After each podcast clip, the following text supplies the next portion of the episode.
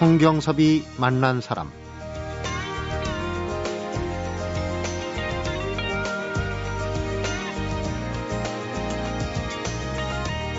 긴 세월이 지난 뒤에도 여전히 사람들에게 관심과 사랑을 받는 글과 그림 음악을 고전, 클래식이라고 합니다. 그래서 고전은 오래됐지만 늘 새롭죠. 이게 바로 세월이 지나도 잊히지 않는 고전의 힘인데요. 방송인으로 살아온 지 50년이 돼가는데 지금 신인으로 오해받는 분이 계십니다. 성경섭이 만난 사람, 오늘은 43년 전 밤의 플랫폼 DJ, 그리고 현재 짝이란 TV 프로그램에서 내레이션을 맡고 있는 목소리의 고전, 방송인 김세원 씨를 만나봅니다.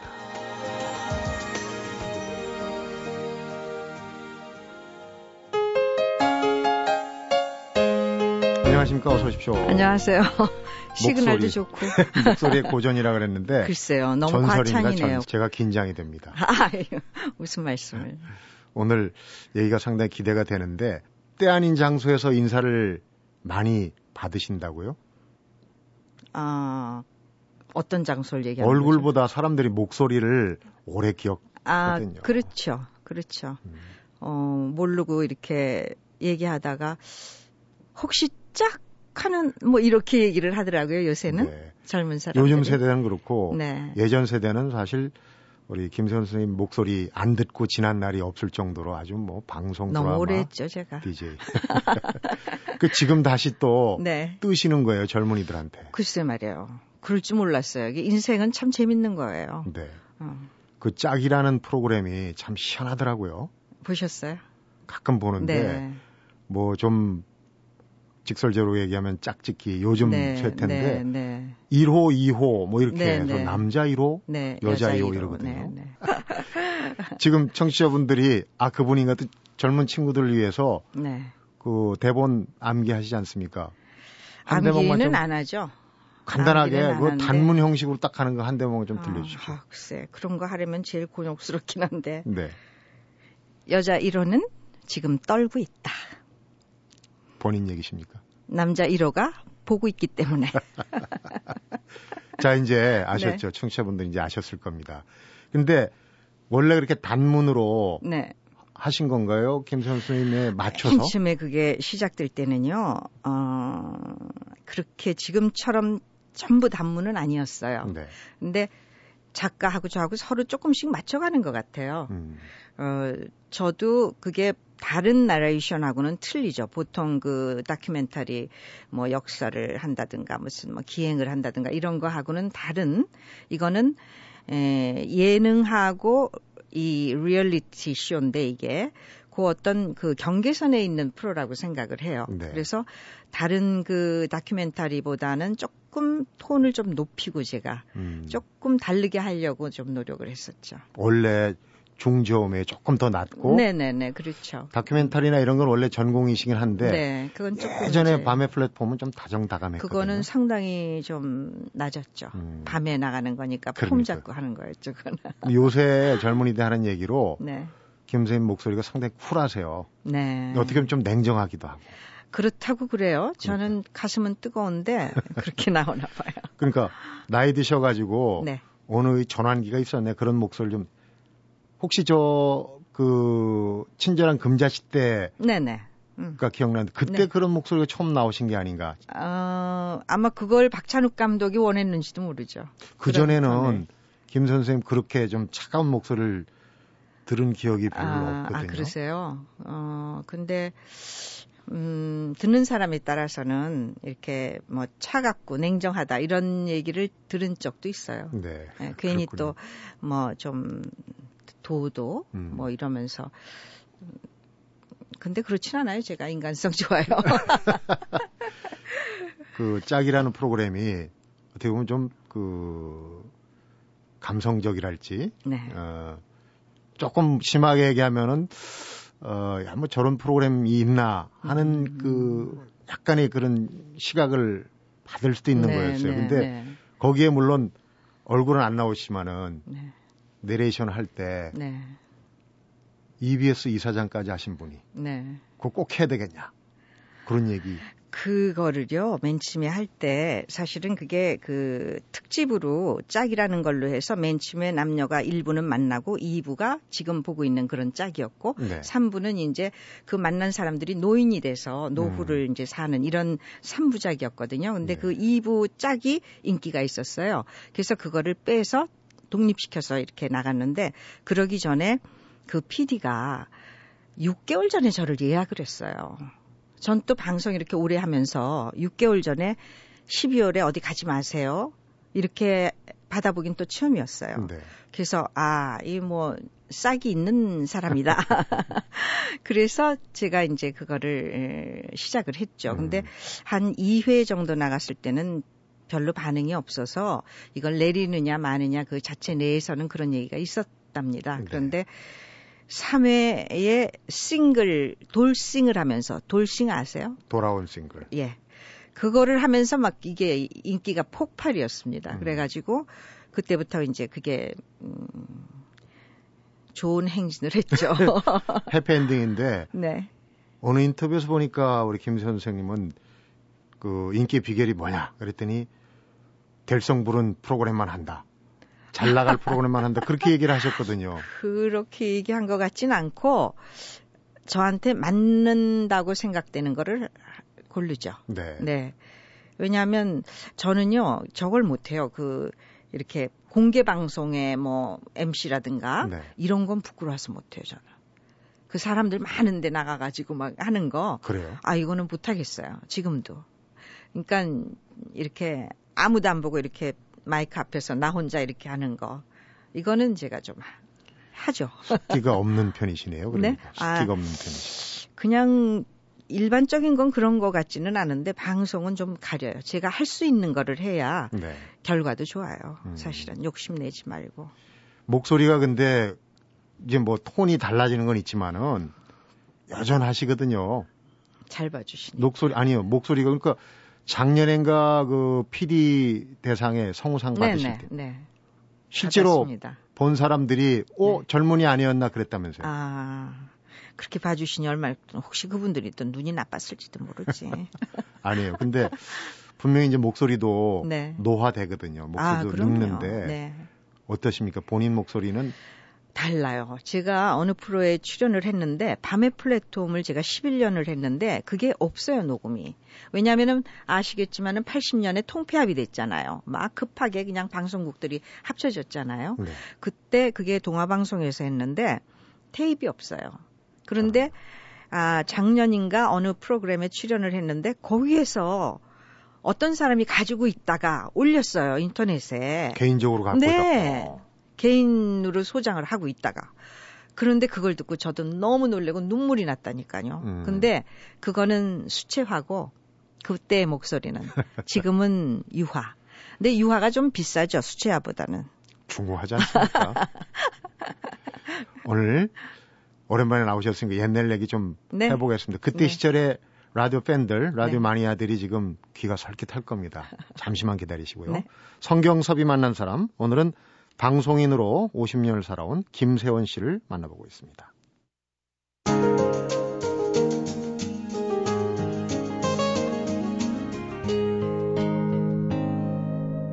성경섭이 만난 사람.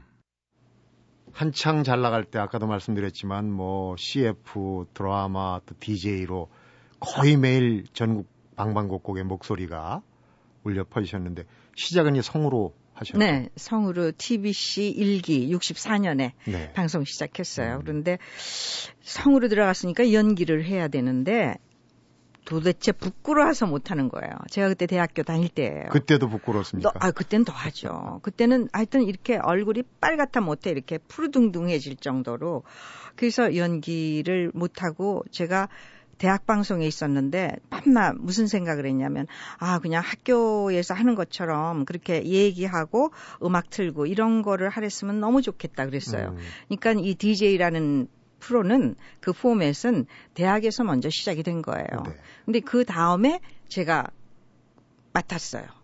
음악 프로를. 그래서 그때부터 이제 조금 물을 만난 거죠. 음.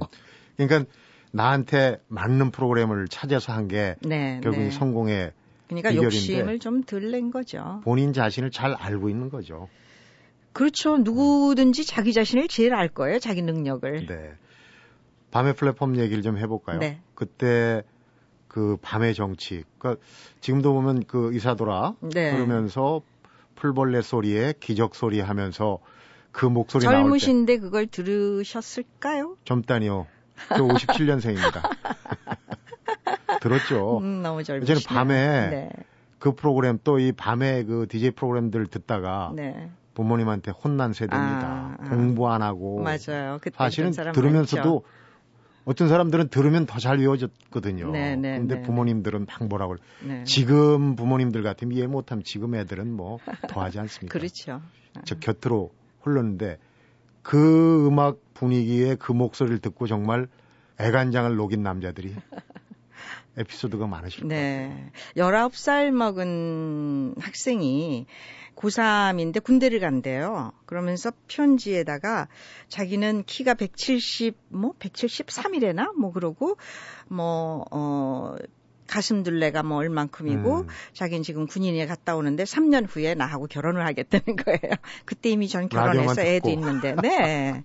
그러니까 라디오라는 게 그런 어떤 매력이라면 매력일까? 네. 듣는 사람의 상상력을 그냥 뭐 무한대로 이렇게 만들어 주니까 직접 찾아온 남자는 없었습니까? 있었죠.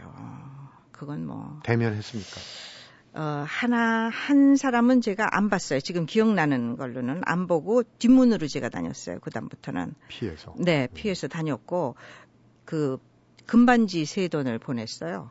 결혼하겠다고. 프로포즈를 하신 거네. 네. 음. 그랬고 또 하나는 그때 제가 20대였는데 제가 보기에는 한 60대쯤 된 보이는 분인데 그분이 찾아왔어요. 그런데 에, 그 방송국에를 이렇게 쉽게 올라올 수가 없으니까 우리 일가라고 속이고 올라오신 거예요. 네. 그런데 에, 그분이 밤의 플랫폼 들으면서 이 여자가 한 40대 과부가 아닐까. 그러니까 자기 상대가 될 수 있다고 생각을 하고 오신 거예요. 근데 딱 나타났는데 그때가 미니스커트가 유행 막 할 때거든요. 네. 제가 미니스커트에다가 단발머리 하고 나갔더니 이분이 너무 실망을 하신 거예요. 기절 초풍. 예, 예. 그런 경우도 있고 그때 조선- 얘기하니까 굉장히 기분 좋아하시는 것 같아요. 좋아하는 것보다도 그땐 그런 게 무서웠어요, 사실은. 음, 지금 와서 네, 추억이지. 네, 네. 금반지 소돈짜리는 어디 갔습니까? 그건 제가 모르겠어요. PD 보고 나 이거 보여주지도 말라 그러고 그 이거 금반지예요. 이거 받으세요. 그래서 아 몰라 몰라 나 보여주지만 무서워가지고 음, 그리고 뒷문으로 다녔어요 한동안에. 그 프로그램을 들으신 분들은 아마 그런 생각할 겁니다. 우리 김세원 씨가 지금도 감수성이 아까부터 얘기를 하시는데 네. 소녀적인 감상 뭐 이런 거 아, 철이 안 났죠. 철이 안 난 얘기를 하자면은 또 그 한국 전쟁 때 네. 피난 살해하면서 아, 엄마한테 아, 그거 다 어떻게 하셨죠? 조사했죠. 어머, 피아노 무섭다. 사달라고.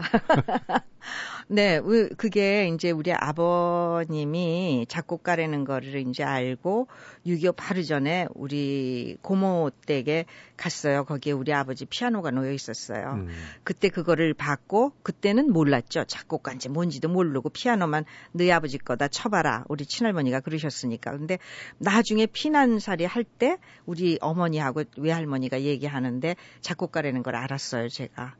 그래서 그다음부터 그냥 막 피아노 사내라고 그때 6.25 때 피난 가서 먹고 살기도 힘든 때인데 네. 피아노 사내라고 난리를 친 거예요, 제가. 그래서 어머니가 마분지에다가 이렇게 피아노를 그려주셨어요. 그래가지고 제가 막 그거 들어가지도 않고 소리도 안 나는 음. 그 피아노를 막 누르면서 작사, 작곡을 하고 노래를 하고 제가 어렸을 때 그랬어요. 소리는 입으로 내신 거 아닙니까? 아, 제가 소리를 내면서 작사, 그러니까요. 작곡하면서 그래서 이제. 그래서 이제. 목소리 단련이 거기서 아, 되는 거 그런가요? 그렇게 해석이 되지 않습니까?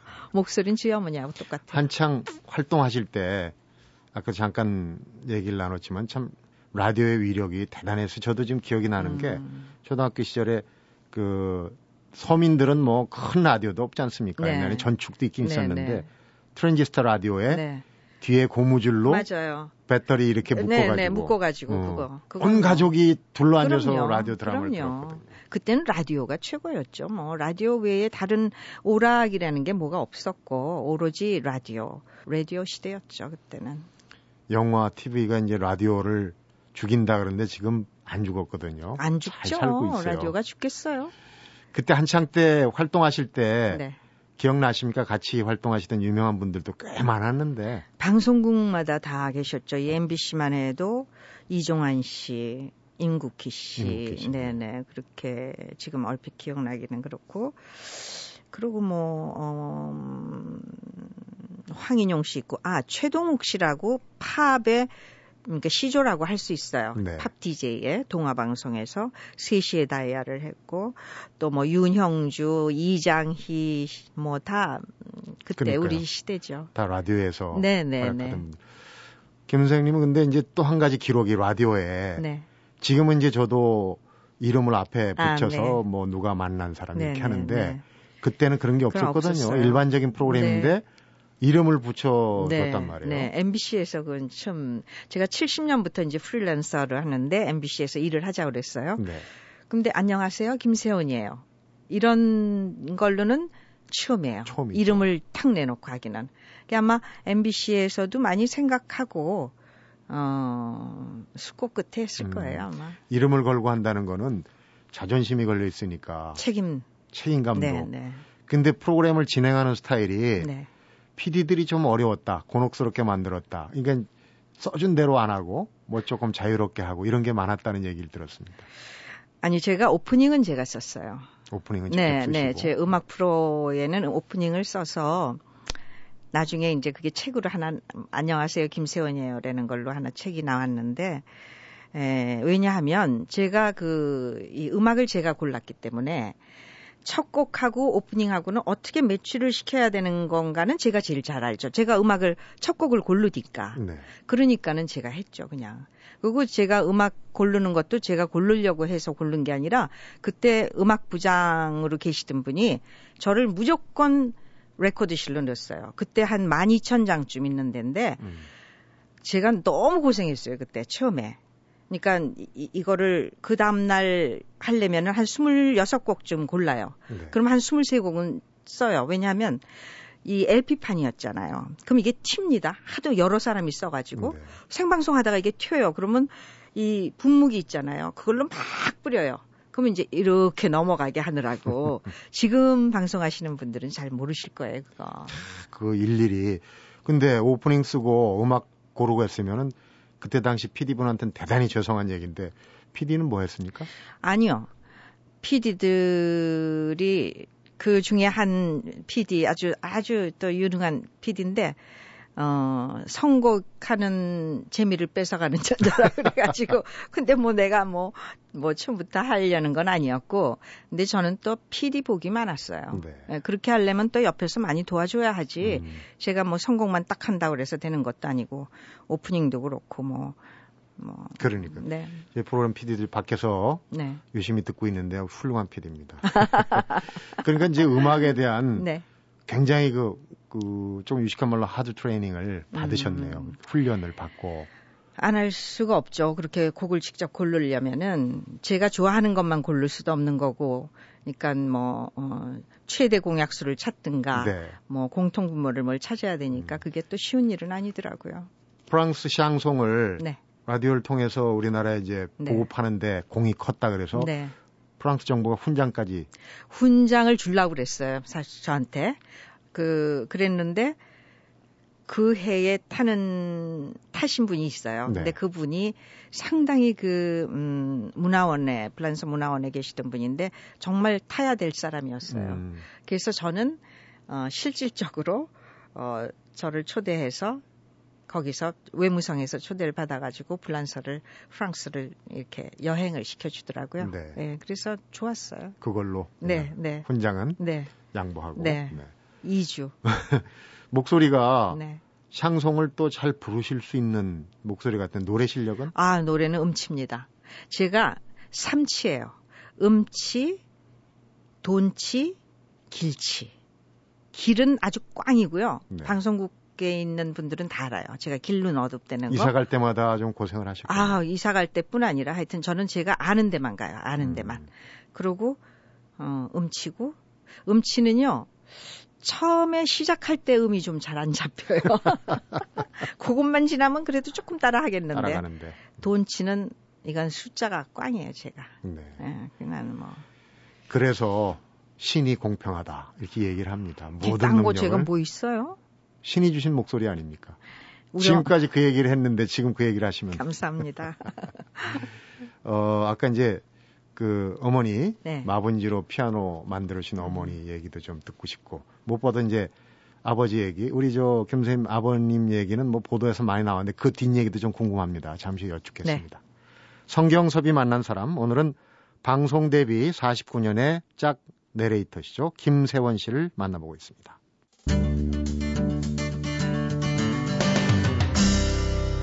성경섭이 만난 사람.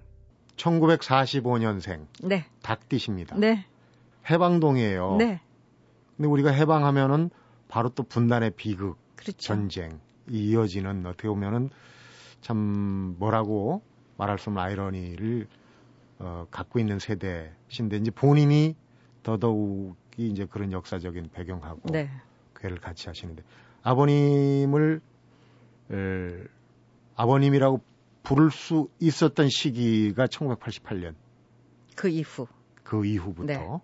우리 아버지는 안 계시지만, 음, 86년에 어느 음악 잡지에서 부고란에서 네, 근데 그게 조금 틀린 게요. 네. 그 직접 그 아버지를 연구하는 음악학 하시는 분이 계신데 이북에서 이제 무슨 뭐 회의 같은 거 있는데 80년 초래요. 80년 초에 81년 뭐뭐 음. 그 정도. 유명한 돌아가신. 작곡가시지 않습니까? 뭐 설명이 필요 없는 지금 좀 뭐 다 보도가 나왔으니까 김순남 선생님. 근데 아버님의 존재를 네. 처음 알게 된 때는 언제입니까? 나한테 아버님이 아, 아, 물론 뭐 피아노를 처음 봤을 때 아버지의 피아노를 처음 봤을 때 너희 아버지 거다 해서 그랬지만은 6.25 피난 갈때 딴 애들은 다 이렇게 목마를 태워 갖고 가는 거예요. 네. 근데 저는 그때 다섯 여섯 살이었죠 우리나라 나이로 걸어야 됐어요. 걸어가는데 쟤는 저렇게 타고 가는데 아버지가 있어서 음, 나는 아버지가 없으니까 저걸 못 하고 이렇게 그냥 힘들게 걸어가는구나. 그때 아버지의 존재를 잠깐 생각을 했었죠. 음. 근데 그 이후는 또 뭐 모르고 살았어요, 그냥.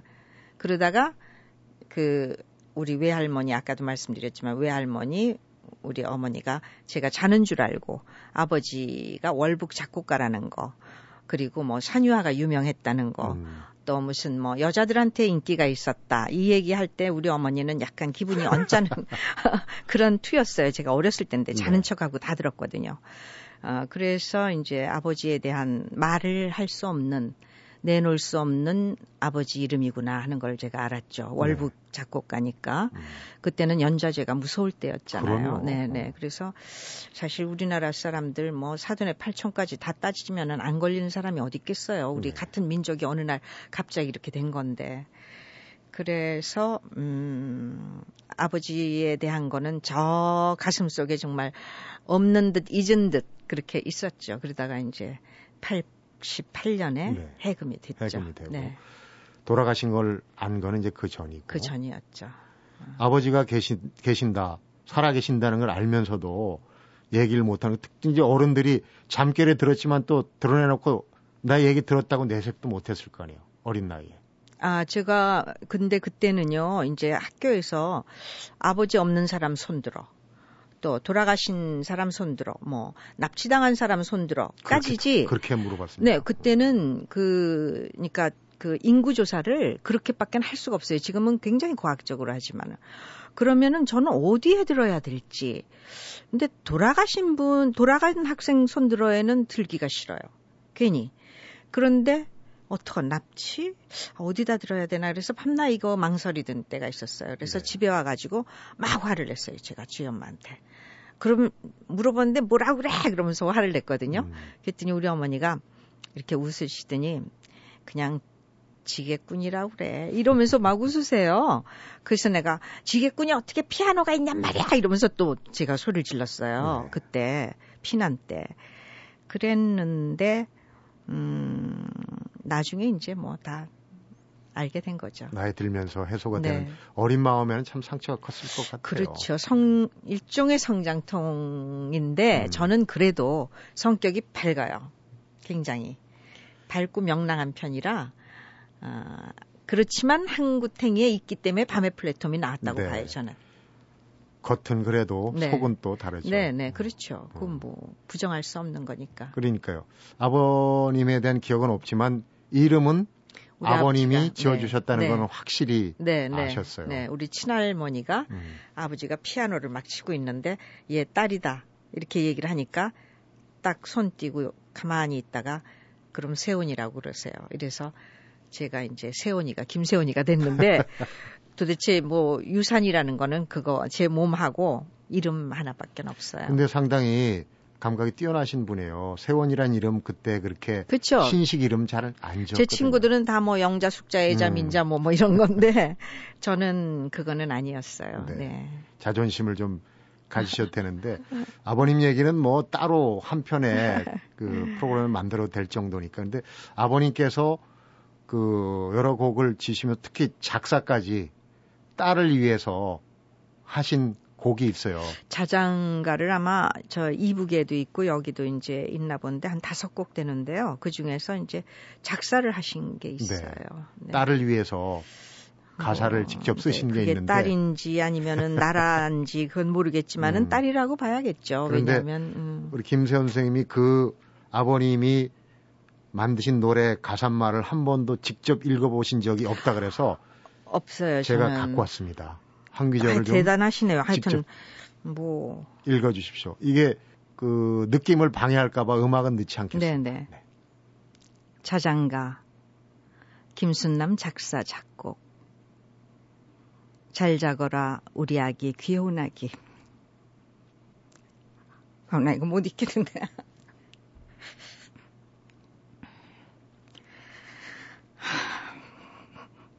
목이 메셔갖고 네 다시 읽을게요. 제가요. 네. 네.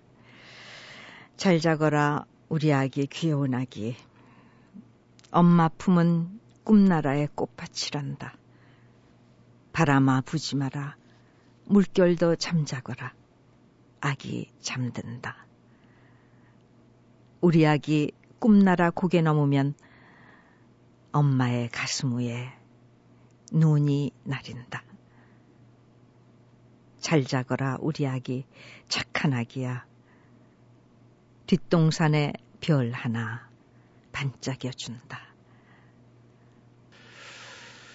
제가 아, 처음 읽어요, 아버지 그러니까요. 자장가는. 제가 시를 어느 방송이든지 방송을 시작할 때 PD하고 꼭 제가 얘기하는 게 이 프로에서 나는 시는 한 편씩 읽겠다 이렇게 얘기를 해서 네. 저는 프로마다 시를 읽었어요. 하나씩. 그게 뭐 밤 프로가 됐든 아침 프로가 됐든 낮 프로가 됐든. 음. 근데 이 시는 읽어본 적이 없어요, 제가. 지금 처음 읽었습니다. 그 시 꼭 뭐 아버님 작시라서 그런 게 아니라 정말 그 읽는 그 느낌이 말이죠. 김 선생님 그 시 읽는 게 너무 좋아요. 좀 시도 좋은 시를 좀 많이 읽어서 어 보급을 좀 하시고 그러면 참 좋을 감사합니다. 텐데 지금 목소리가 또 젊으실 때 목소리 못지않게 그 연륜도 느껴지고 좋거든요. 고맙습니다. 신앙송을 좀 많이 하십시오. 네, CD가 하나는 있어요. 옛날에 나온 거. 네. 아버님의 그 자취를 찾기 위해서 네, 해외로도 MBC에서 많이 했죠. 다니셨어요. MBC에서 나의 아버지 김순남이라는 거를 인간 시대에 네. 했었어요. 음. 네. 두 편 상합. 러시아도 가고 네. 북한은 못 가셨죠. 북한은 그때 우리가 굉장히 노력을 했는데 안 됐어요. 지금 남북 관계가 또 냉랭해진다고 그러니까 좀 어떻게 좀 분위기가 풀리고 하면은 가서 개인적으로는 꼭 가보시고 싶으실 텐데. 그렇죠. 네. 한번 그러고 싶지만 하여튼 저는 뭐 이렇게 이 물 흐르는 것을 무슨 일에든 거슬리고 싶진 않아요. 네. 역류는 저는 별로 안 좋아합니다. 음. 그러니까 그냥 이렇게 순리대로. 네. 어, 실제로 그 생활에서는 네. 실제로 생활 생활에서는 성격이 네. 어떠신 이게 차분하신 편입니까?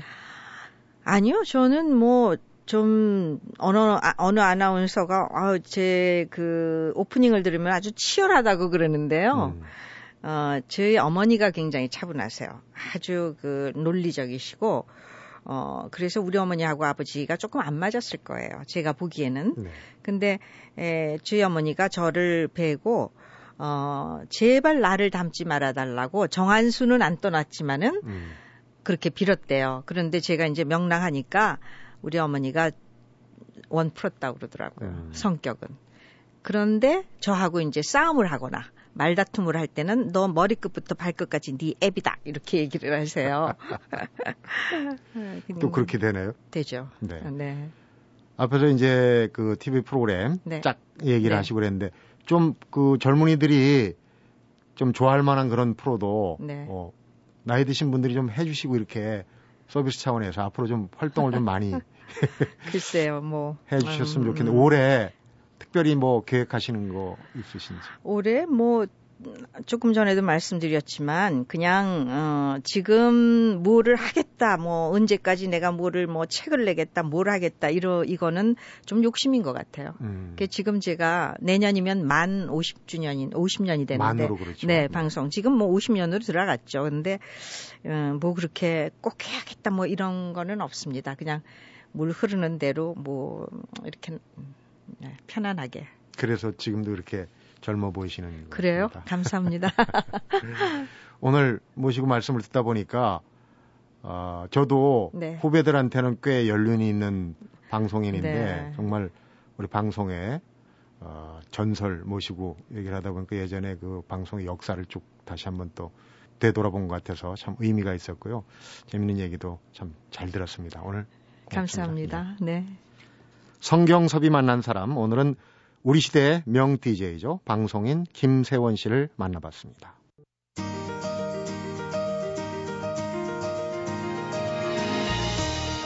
누군가의 목소리가 추억이 될 수 있음을 함께 느껴본 시간이 아니었나 싶습니다. 김세원의 밤의 플랫폼. 아마도 그 시절의 나, 또 그 시절의 추억을 떠올리셨을 것 같은데요. 이런 생각도 드네요. 내 목소리는 그 누구엔가 추억의 음성, 그리운 목소리로 기억이 될까 하는 건데 그러려면 우선 내 주변에 있는 이들과 소중한 추억 쌓기가 먼저 아닐까 싶네요. 성경섭이 만난 사람 오늘은 여기서 인사드립니다.